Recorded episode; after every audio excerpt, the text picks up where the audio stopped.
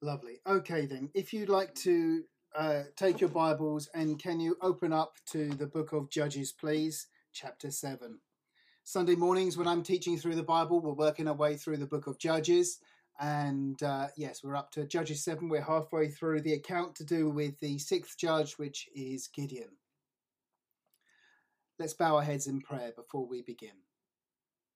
Father God, we come before you this hour and we pray that you would send your Spirit to anoint my words and also to anoint our ears, that we might hear with ears of faith the words that you wish to speak to us.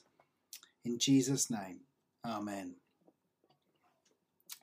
Okay, so last time we saw that there are three stages in uh, God's preparation of a person, uh, God's call of a man. Uh, that's the calling, followed by the testing, and followed by the ministry. And Gideon was called whilst in a place of weakness, a place of fear, and a place of unfruitfulness. But the Lord saw his potential and he said, You mighty man of valor. And uh, through God, Gideon would be brought to a place of strength, a place of faith, and a place of fruitfulness. And that same work God can do in the lives of us all. Uh, following God's call, uh, Gideon was tested, and that's what we concentrated upon last time. Gideon was directed to tear down the altar to Baal and the Asherah pole, to erect an altar to the Lord, and to sacrifice to the Lord. In short, Gideon was tested to make a stand in the face of his father, in the face of his neighbours, and in the face of his servants. And invariably, when God tests us, it will be a call to make a stand in the company of those around us so that our faith is strengthened. And once Gideon had been brought through that uh, testing, we read in Judges chapter 6, verse 34 uh, the Spirit of the Lord came upon Gideon. So the Lord equipped him for the work of the ministry. And so now we start to go into the time of Gideon's ministry. And his ministry began actually again in verse 34. The moment he'd been filled with the Holy Spirit, he blew the trumpet or the shofar, and the Abiezrites gathered behind him. That was his own tribesmen. And then he sent messengers to the tribes of Manasseh, Asher, Zebulun, and Naphtali. These were all northern tribes. And uh, the call was to amass an army to rise up against this Midianite coalition. If you remember, the Midianites were a nomadic people from Saudi Arabia. Every year they would come a raiding on camels, and they would travel north, allied with the Amalekites and the eastern peoples, and together they would cross the Jordan from the um, east to the west, and then swarm the land like locusts, raiding for as much food as they possibly could get. Uh, the Midianites were described as numerous as locusts in Judges 6, verse 5. Now, in this army that Gideon had amassed, there were 32,000 Israelites. But the army the Lord uses is not concerned about numbers. The army the Lord uses is not concerned about numbers. And indeed, the title of this morning's talk is The Army That God Uses. The Army That God Uses. And just as God prepares a man for ministry, so God prepares an army for war. An army has to be called, an army has to be tested, and an army then is ready to go into battle.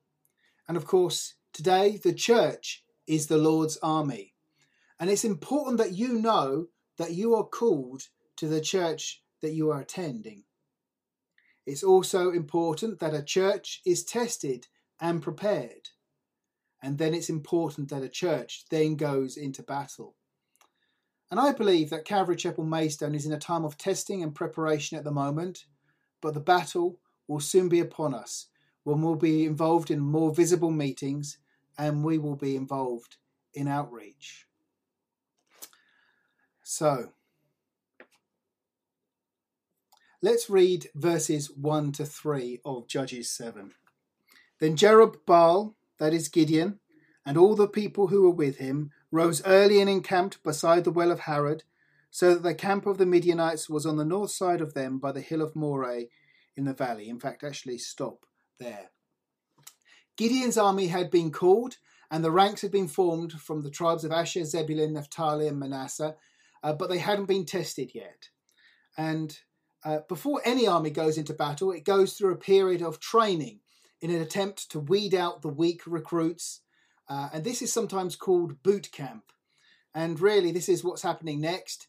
Uh, Josh, uh, Gideon's army goes through boot camp.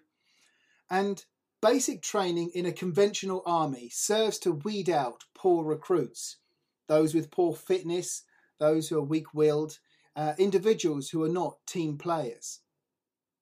And um, when I was looking into the way that Army trains new recruits, it tends to t- take them through three types of tests physical tests, psychological tests, and command tests. Now, physical tests are obviously where tests are where new recruits are bombarded with arduous physical demands, constant marching, military exercises, long hours, and of course they have to pass a medical examination. And uh, this serves to identify whether you have the physical strength and endurance to cope with war. Then there are the psychological tests, where pressure is placed upon a soldier to build up a mental endurance. 18 hour days, constant harassment, loud shouting, insults, endless workouts all serve to identify whether you have the mental endurance to cope with war. And there's also something called command tests, where new recruits are put into training groups and that group is given a military goal, but it is given seemingly inadequate equipment uh, to complete that goal. And the whole purpose of these command tests is to identify and develop character. One example of a command test that I read about was eight men were tasked to get over an electrical fence, but they weren't allowed to touch the fence, and the only equipment they were given was a log. And uh, what this does is it brings out different facets of people's character and personality. Leaders will emerge who come up with ideas and solutions and manage the team. Followers will become evident who do not form an idea or solution but dutifully follow a plan presented by the group. But then you get the naysayers who bemoan the impossibility of the task and criticize those who come up with ideas and solutions. And thus, uh, the army are able to identify who's going to be good for which role, and also those uh, those soldiers that need to be weeded out. Now, Gideon's army is not a conventional army, um, but it still needs to be tested and proven to weed out the poor recruits. And I kind of see one psychological test being given and one command test being given.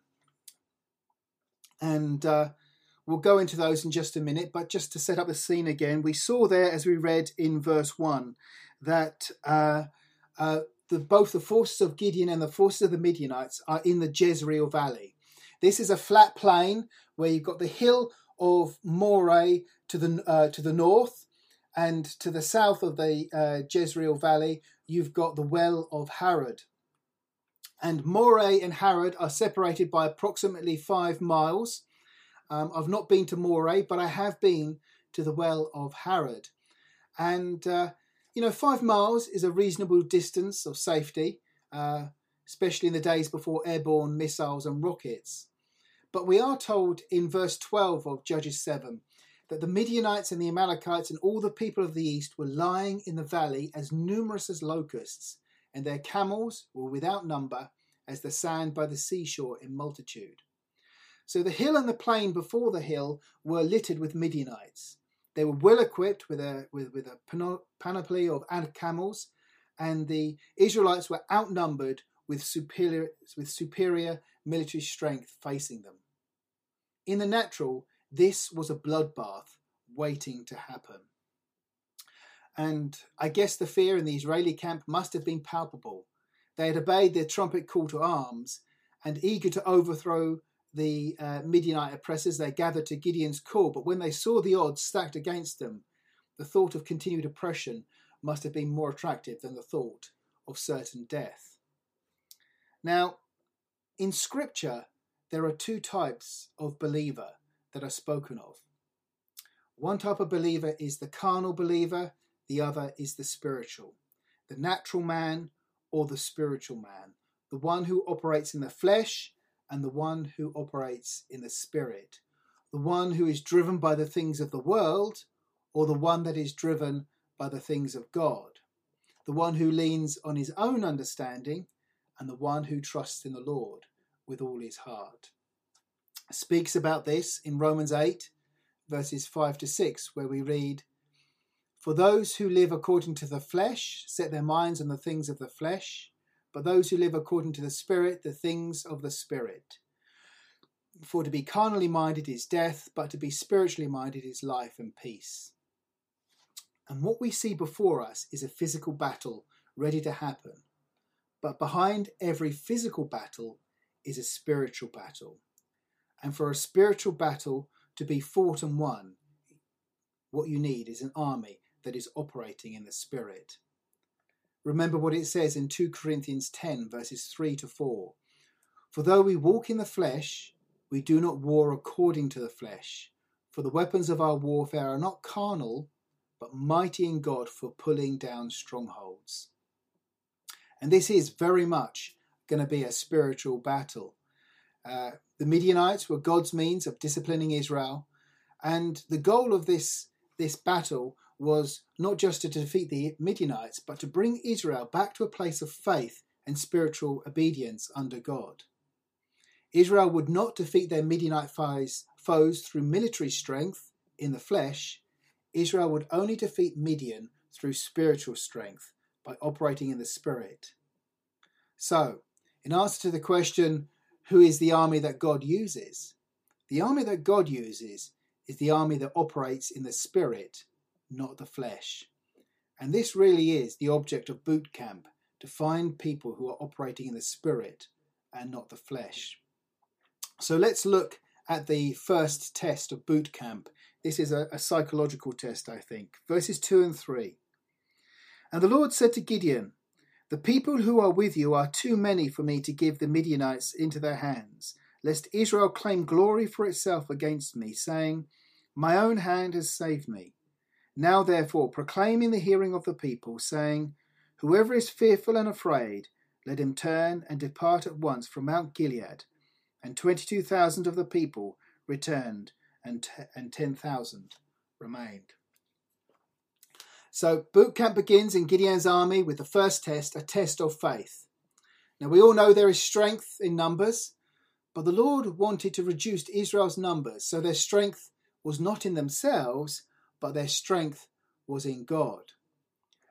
Uh, you may well know that the Lord always works with impossible odds. That way, he is guaranteed to get the glory, not man. Moses and Aaron stood alone against the might of Egypt and won, so that God got the glory. Elijah stood alone against the might of the Baal worshippers and won, and God got the glory. But Gideon stood with 32,000 against the might of the Midianites, and if they won, God would not get all the glory. So the odds needed to be shifted uh, in favor of the Midianites and against the Israelites so that God would get the glory. Is this the sort of army that you'd want to be part of, where the odds were shifted against you? The Lord directed Gideon to take a survey of who was afraid and then charge that number to, um, to be dismissed, to return home, as it were. And this sifting served to weed out those who stood in fear, those who were uh, operating in uh, the natural man, the carnal, because they stood in fear, but would also serve to retain those who stood in faith, the spiritual. Now, for Israel, this principle was not something new. The Lord had already laid this principle down in Deuter- uh, laid this principle down in Deuteronomy 20. If you'd like to turn there, please, Deuteronomy 20. Deuteronomy 20 is the second book of uh, or the second giving of the law. The first uh, giving of the law uh, was given to the Israelites who left Egypt and died in the wilderness. Um, the second law was given to the Israelites who would enter the promised land. And those Israelites who would go into the promised land would have to fight the Canaanites, uh, whereas before all Israel had known was a life of servitude in Egypt. So it was important to issue laws relating to warfare. And so we're just going to read here verses 1 to 9 of Deuteronomy 20, where it says, When you go out to battle against your enemies and see horses and chariots and people more numerous than you, do not be afraid of them, for the Lord your God is with you, who brought you up from the land of Egypt. So it shall be when you are on the verge of battle that the priest shall approach and speak to the people, and he shall say to them, Hear, O Israel, today you are on the verge of battle with your enemies. Do not let heart, your heart faint. Do not be afraid, and do not tremble or be terrified because of them. For the Lord your God is he who goes with you to fight for you against your enemies to save you. So we're to see that the Lord's army was to not to operate in fear, but to operate in faith. Operate in faith because the Lord was with them. And that is what Gideon is trying to do back in chapter 7 to get those pe- the people who are operating spiritually by faith and to weed out those who are operating in the natural, in the carnal, through fear. But there were some exemptions to those who had to go to war. Let's read on verses 5 to 8. Then the officers shall speak to the people, saying, What man is there who has built a new house and has not dedicated it? Let him go and return to his house, lest he die in the battle and another man dedicate it. And what man is there who has planted a vineyard and has not yet eaten of it? Let him also go and return to his house, lest he die in the battle and, another man eat of it. And what man is there who is betrothed to a woman and has not yet married her? Let him go and return to his house, lest he die in the battle and another marry, marry her. Then the officers shall speak further to the people and say, What man is there who is fearful and faint hearted? Let him go and return to his house, lest the heart of his brethren faint like his heart. So the exemptions for those who went to war are those who had a new house, those who had a new vineyard, and those who had a new wife. And, you know, when you've got something new like that, your heart is distracted with what you have left behind. And if you're going into battle, you do not want your brother in arms to be in the battle, but mentally uh, with the fairies, because he's thinking about what he's left behind at home. You want your brother in arms to have your back and to be present in every way possible. So these people were to be given exemptions. And then, of course, the uh, final exemption given in verse 8 is that if anybody is faint hearted or fearful, they're to be dismissed. And to be honest, if I'm facing down the enemy, I want somebody courageous by my side, not some knock kneed Charles Hawtrey type person, you know? So, uh, here we see really Gideon is reducing the size of the army by those who are fearful. He was effectively standing on the word of God in this act. In fact, it says in uh, Judges 7, verse 2, we can go back to Judges two, uh, 7 now, I'm done with Deuteronomy. Um, it says in Judges 7, verse 2, the Lord said to Gideon, and I think it's entirely possible Gideon could have been reading Deuteronomy 20 in preparation for the battle. He read there verse 8 and the Spirit quickened to him this principle to enact it at the well of Harod. And so the consequence was the army was reduced by, by 22,000 men. Only 10,000 men were left standing. Now, this is a crushing blow in natural terms uh, to see your, your numbers dwindled so heftily. But God is interested in quality, not quantity. Now he has an army of men who walk in faith, not in fear. So, in answer to the question, what is the army that God uses? The army that God uses walks in faith. 2 Corinthians 5, verse 7 tells us, For we walk by faith, not by sight. The 22,000 soldiers were dismissed due to fear, but uh, they would still serve as a reserve army, and I believe they're called upon a little bit later. So let's go to the second test, and this test is more of a command test, I would say. So uh, Judges 7, verses 4 to 7.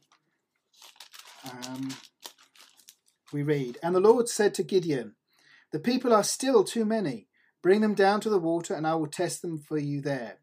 Then it will be that of whom I say to you, This one shall go with you, the same shall go with you. And of whom I say to you, This one shall not go with you, the same shall not go. So he brought the people down to the water, and the Lord said to Gideon, Everyone who laps from the water with his tongue as a dog laps, you shall set apart for it by himself. Likewise, everyone who gets down on his knees to drink, And the number of those who lapped, putting their hand to their mouth, was 300 men. But all the rest of the people got down on their knees to drink water.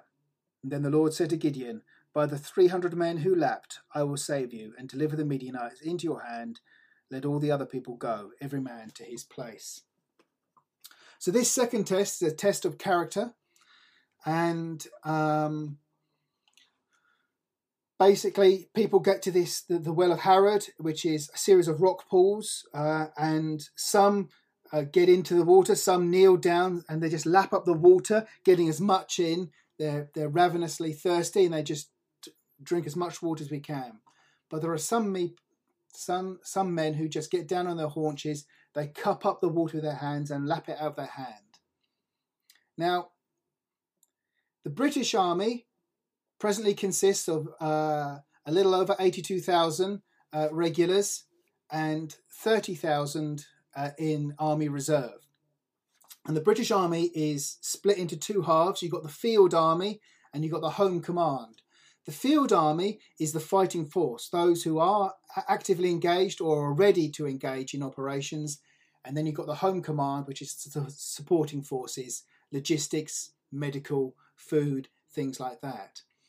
Uh, but within each army, you also have special forces. Uh, we've got a number of special forces. Our most well known, of course, is the SAS. The American equivalent of the SAS is Delta Force. And in Israel, their equivalent of uh, the SAS is Sayeret Matkal.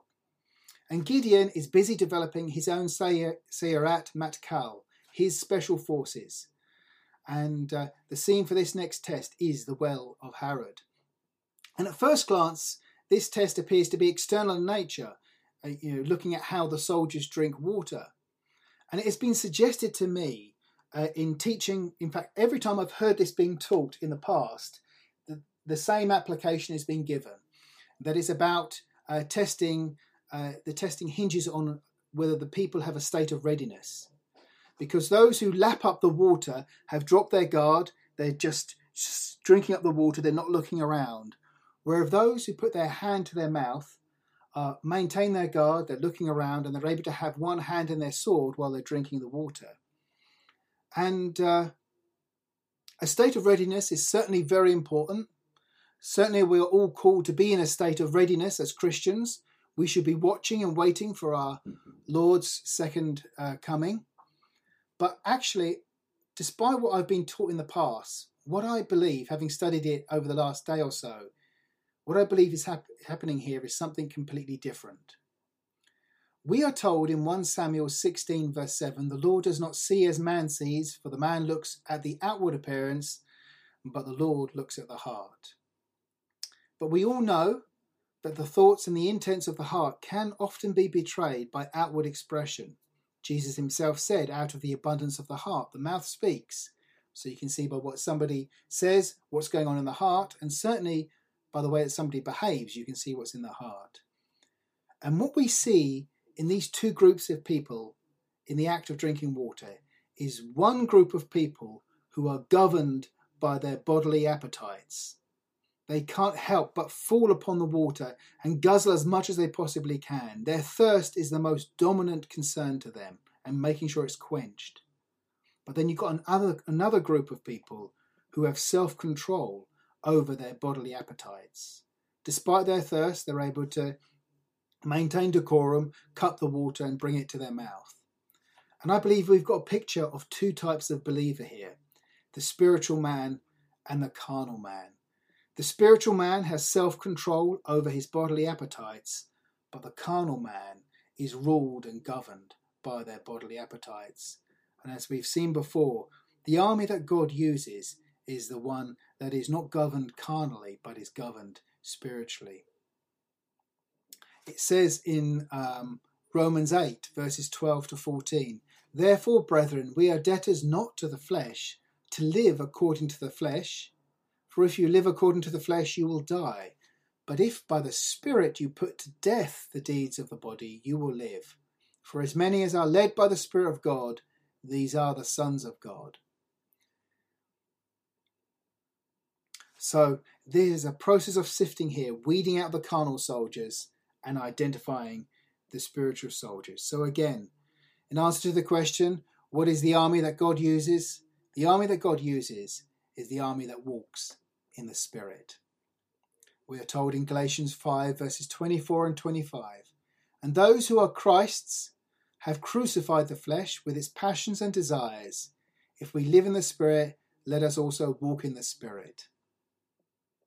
We are to put to death the deeds of the body, force the flesh to submit to the Spirit, and instead of feeding the flesh, feed the desire of the Spirit so that the Spirit has supremacy and ultimate rule in governing our lives.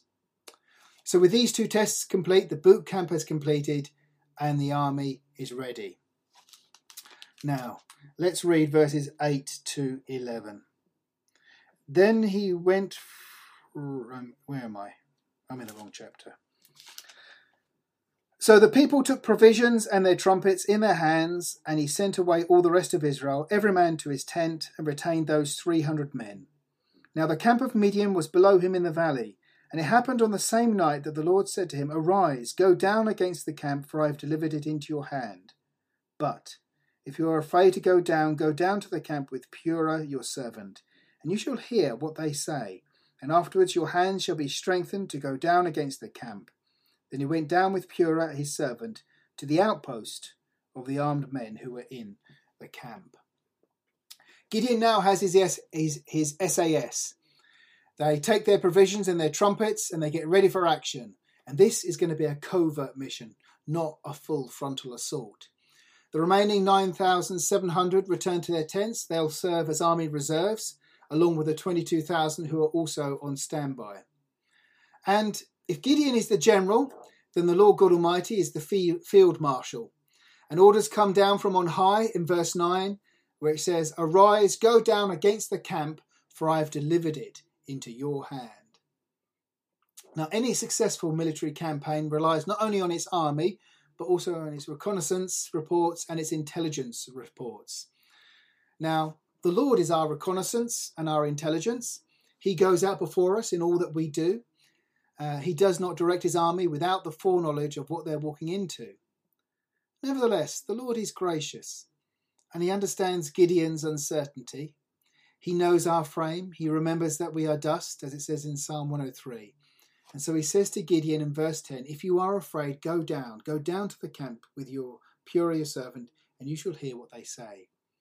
So Gideon and his servant Purah head down to the Midianite military outpost on a, a reconnaissance uh, exercise to gain intelligence. Now, the military outpost is a small garrison of men some distance from the main army, and this is probably the Midianite reconnaissance patrol, to be honest with you. But that's where they go down to this to this small outpost. And uh, let's read verses 12 to 15.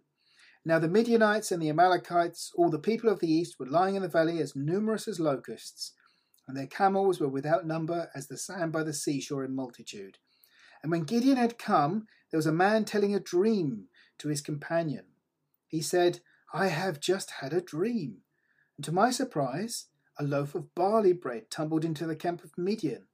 It came to a tent and struck it so that it fell and overturned, and the tent collapsed.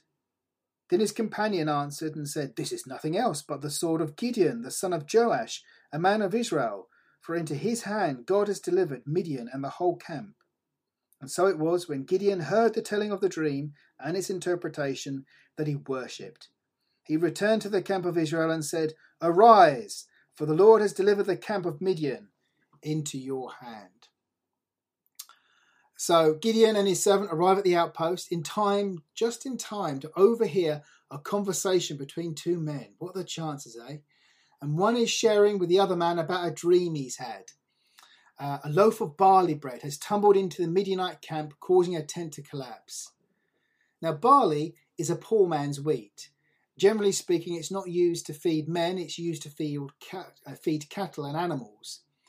But uh, the barley bread is uh, a picture of really a poor, humble, insignificant man. And remember, Gideon described himself as the least in the weakest of the clans of Manasseh. This is clearly representing um, Gideon, this barley loaf. And the other man seems to have the gift of interpreting dreams and he agrees the barley loaf is the sword of Gideon, and he perceives that God has delivered Midian into the hands of Israel. And uh, this intelligence report is gold dust. It is exactly what Gideon needs to hear to fortify his faith and the faith of his 300, to extinguish all remaining doubts and fears, and to enable him to move forward with confidence. And Gideon is so stirred he can't help but worship the Lord. But, you know, he must have worshipped the Lord on the QT because, you know, if he shouted out hallelujah or praise the Lord, he would have given away his position.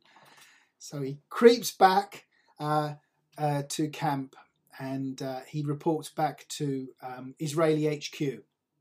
He delivers his reconnaissance report, and the intelligence no doubt stirs up the army to greater heights of faith. And in this event, what we see is the hand of God's providence at work. God's providence. Providence is where the Lord sees ahead of time what events will unfold and provides for his people in a favourable manner. Providence is where the Lord sees ahead of time what events will unfold and provides for his people in a favourable manner. One of the oldest sayings of the ancient church was uh, Deus pro nobis. Uh, Deus pro nobis means God for us. And that really does sum up the doctrine of providence. It's all about God being for his people. David Guzik put it this way It was no accident that the man dreamed the dream that night. It was no accident that he told his friend about it at just that moment. And it was no accident that Gideon came to the exact place where he overheard the man telling the dream. This was God's providence. So Gideon issues the command Arise, for the Lord has delivered the camp of Midian into your hand, which is almost verbatim what the Lord had said to Gideon back in verse 9, prior to his carrying out this scouting mission. And God wants his leaders to be his mouthpiece. God wants leaders who will be his mouthpiece, who will speak forth what uh, he has declared with confidence and authority. And Gideon is that man. He speaks forth the words of God. And so the army the Lord uses is the one led by a man who speaks forth the oracles of God. The army the Lord uses is the one led by a man who speaks forth the oracles of God. Let's read verses 16 to 18. Then he divided the three hundred men into three companies, and he put a trumpet into every man's hand with empty pitchers, uh, torches inside the pitchers. And he said to them, Look at me, and do likewise. Watch, and when I come to the edge of the camp, you shall do just as I do. When I blow the trumpet, I and all who are with me, then you also blow the trumpets on every side of the whole camp, and say, The sword of the Lord and of Gideon. So now we come to the day of battle, or rather the night of battle. Uh, no army goes into battle without a strategy, and here we have a strategy devised by a spirit filled man. The army was first of all to be put into divisions, uh, into three companies, each 100 in number. Gideon commanded one company of 100 soldiers, and there was probably a captain over uh, the other two companies of 100 men. Then comes the equipping. Each man is equipped with a, tr- a trumpet, a pitcher or a water jug, and a torch. Now, if I was going to go to battle, I would be hoping for an army, uh, standard army issue rifle. I wouldn't be happy if I was given a trumpet, a torch, and a jug. But, you know, what does it say in 2 Corinthians 10:4? The weapons of our warfare are not carnal, but mighty in God for pulling down strongholds. We don't fight the way that God fights. And finally, the directions are given. Each soldier was to follow the example of their commanding officer Gideon they were to approach the Midianites, blow their trumpet when Gideon sounded his, and shout, The sword of the Lord and of Gideon. And what we see here is that the army that the Lord uses is the army that employs spiritual weapons. The army the Lord uses is the one that employs spiritual weapons. Let's read the rest of the text. Verse 19 So Gideon and the hundred men who were with him came to the outpost of the camp at the beginning of the middle watch just as they had posted the watch. And they blew the trumpets and broke the pitchers that were in their hands. Then the three companies blew the trumpets and broke the pitchers, and held the torches in their left hands and the trumpets in their right hands for blowing. And they cried, The sword of the Lord and of Gideon. And every man stood in his place all around the camp, and the whole army ran and cried out and fled. Then the three hundred blew the trumpets. The Lord set every man's sword against his companion throughout the whole camp, and the army fled as far as uh, no to Beth Acacia towards Zererah, as far as the border of Abel Meholah by Tabbath.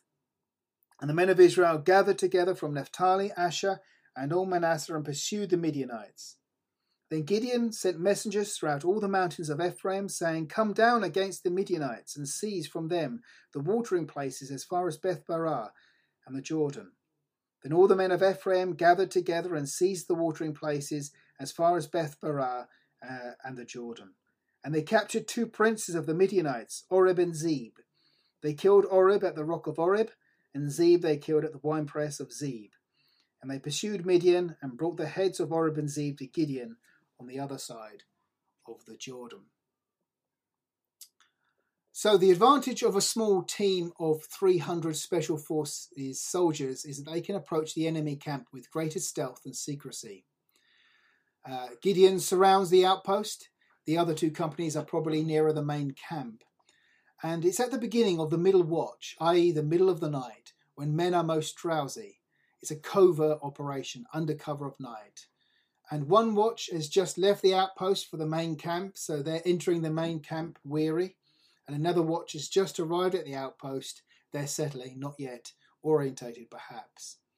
And the army follows Gideon's lead. First of all, they sound the trumpets.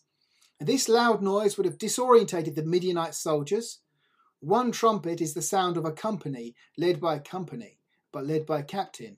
To have 300 trumpets sounding would give the impression of an overpowering force of 300 companies of soldiers, an overwhelming military force. Secondly, they break the pitchers, the clay jugs, and the pitchers were, conce- were concealing the light of the torches. So they had lit the torches, they put the jugs over the top. They take the jugs off, they throw them to the ground and smash them, and this further added to the disorientation, the sound of crushing clay, and uh, a wall, and uh, um, so that this sound of the crushing jugs um, added to the sound of the trumpets to give a disorientating sound, and then thirdly, the torches revealed their light, and so suddenly there would have been a sudden flood of light that surrounded the camp, and they would have thought, "Crikey, we've got armies of unknown, untold soldiers." All the way around us which had further struck fear into the camp on top of the disorientation of the sound being made. And then finally, the battle cry is shouted, The sword of the Lord and of Gideon. Now, this is not an act of pride on Gideon's part by saying, Let's cry for the sword of the Lord in Gideon. The sword of the Lord and of Gideon was the phrase used by the Midianite soldiers. So he's employing the terminology used by the Midianites who inter- the Midianite soldier who interpreted the dream. And so he's slaying the enemy using their own words, just as David slayed Goliath using the giant sword. And so this fourfold attack of the uh, the trumpets, the pitchers, the torches, and the battle cry sends the Midianite army into disarray, and they fall in upon themselves initially with their own swords, so that Israel doesn't need to raise a blade against anybody they do the Midianites do all the killing themselves, killing one another in the disorientation and the fear that has been stirred up. And this reminded me of Exodus 14, verse 3. Moses, uh, where Moses had formerly said to the Israelites, Do not be afraid. Stand still and see the salvation of the Lord, which he will accomplish for you today. For the Egyptians whom you see today, you shall see again no more forever. Gideon's army were disciplined and exercised restraint. They weren't bloodthirsty to fall upon the Midianites with swords. They stood still and saw the salvation of the Lord. That's the sign of a spiritual army, an army that has been created by God. They stand still and see the salvation of the Lord. Now, how long the Midianites killed each other is unclear. I suspect they fought until daylight broke, and then seeing how they had routed themselves, and how substantially they had weakened themselves, they f- then fled to Beth Acacia. Now, Beth Acacia is sometimes referred to as Beth Shittah, and it's a place further down the Jezreel Valley. It, so they would have been heading from the Jezreel Valley uh, east towards the Jordan River, um, uh, following the route of the river Kishon. And why did they run this way? Well, the Jordan had fords and passes where you could cross to the west. And so the Midianites were cutting a hasty retreat, trying to get back home. And it's at this point Gideon calls in the army reserve. The 9,700 troops at the Well of Harod in their tents, and possibly the 22,000 who were earlier dismissed. Now, the army reserve were the soldiers drafted from Asher, Naphtali, Zebulun, and Manasseh, and these companies come charging in to pursue the Midianites down the Jezreel Valley towards the Jordan. But then Gideon issues a new draft, a second draft, and this is a call to the tribe of Ephraim, which is adjacent to Manasseh. And Ephraim answers the call and he charges the Ephraimite companies to take the task of seizing the watering places. That is, to head off the Midianites at a point where they would want to cross over the Jordan. And so the Midianites are trapped between the Israelites who are pursuing them and the Ephraimites who are heading them off at the River Jordan. And uh, as a result of this maneuver, the Midianites are cornered and killed, and we read there of the two princes of the Midianites who were captured, Oreb and Zeb. These two princes were executed uh, by beheading, it seems, and the heads were brought to Gideon. In fact, it says they pursued Midian and brought the heads of Oreb and Zeb to Gideon on the other side of the Jordan. So evidently, some Midianites were able to successfully cross the Jordan, but Ephraim, being fresh to the battle, had the greatest stamina and was able to overtake them. Now, when we go to chapter 8 next time, we'll see that the Ephraimites have a taste for blood now that they've killed Oreb and Zeb, and uh, they bemoan the fact that they weren't called to the battle earlier. But the Lord had his army. He didn't need the Ephraimites at that point, he just needed the 300. He tested them, he tried them, and he'd got the people that he needed to fight the battle. And the army that the Lord uses is not concerned about numbers. The army that the God uses operates in the spirit, not the flesh. The army that God uses walks in faith. The army that God uses walks in spirit. The army that the Lord uses is the one led by a man who speaks forth the oracles of God. The army the Lord uses is the one that employs spiritual weapons. And the army the Lord uses is the one that stands still and sees the salvation that the Lord brings. So, in closing, are you in the Lord's army? Do you meet the criteria to be one of the 300? Let's close with a word of prayer. Father God, I pray that you would give us the spiritual insight to be able to know when you are testing us and preparing us for battle. Help us to be those who pass the test, that operate in the spirit and not in the flesh, who are not found to be carnal, governed by our bodily appetites, but are governed by your Spirit at work in life in, in us. Lord, please raise up godly men who speak forth the oracles of God to lead the churches forward in this land, that we might defeat the many Midianites that face us. Help us to stand still and see the salvation that you will bring, so that, Lord, you will get the glory. In Jesus' name, Amen.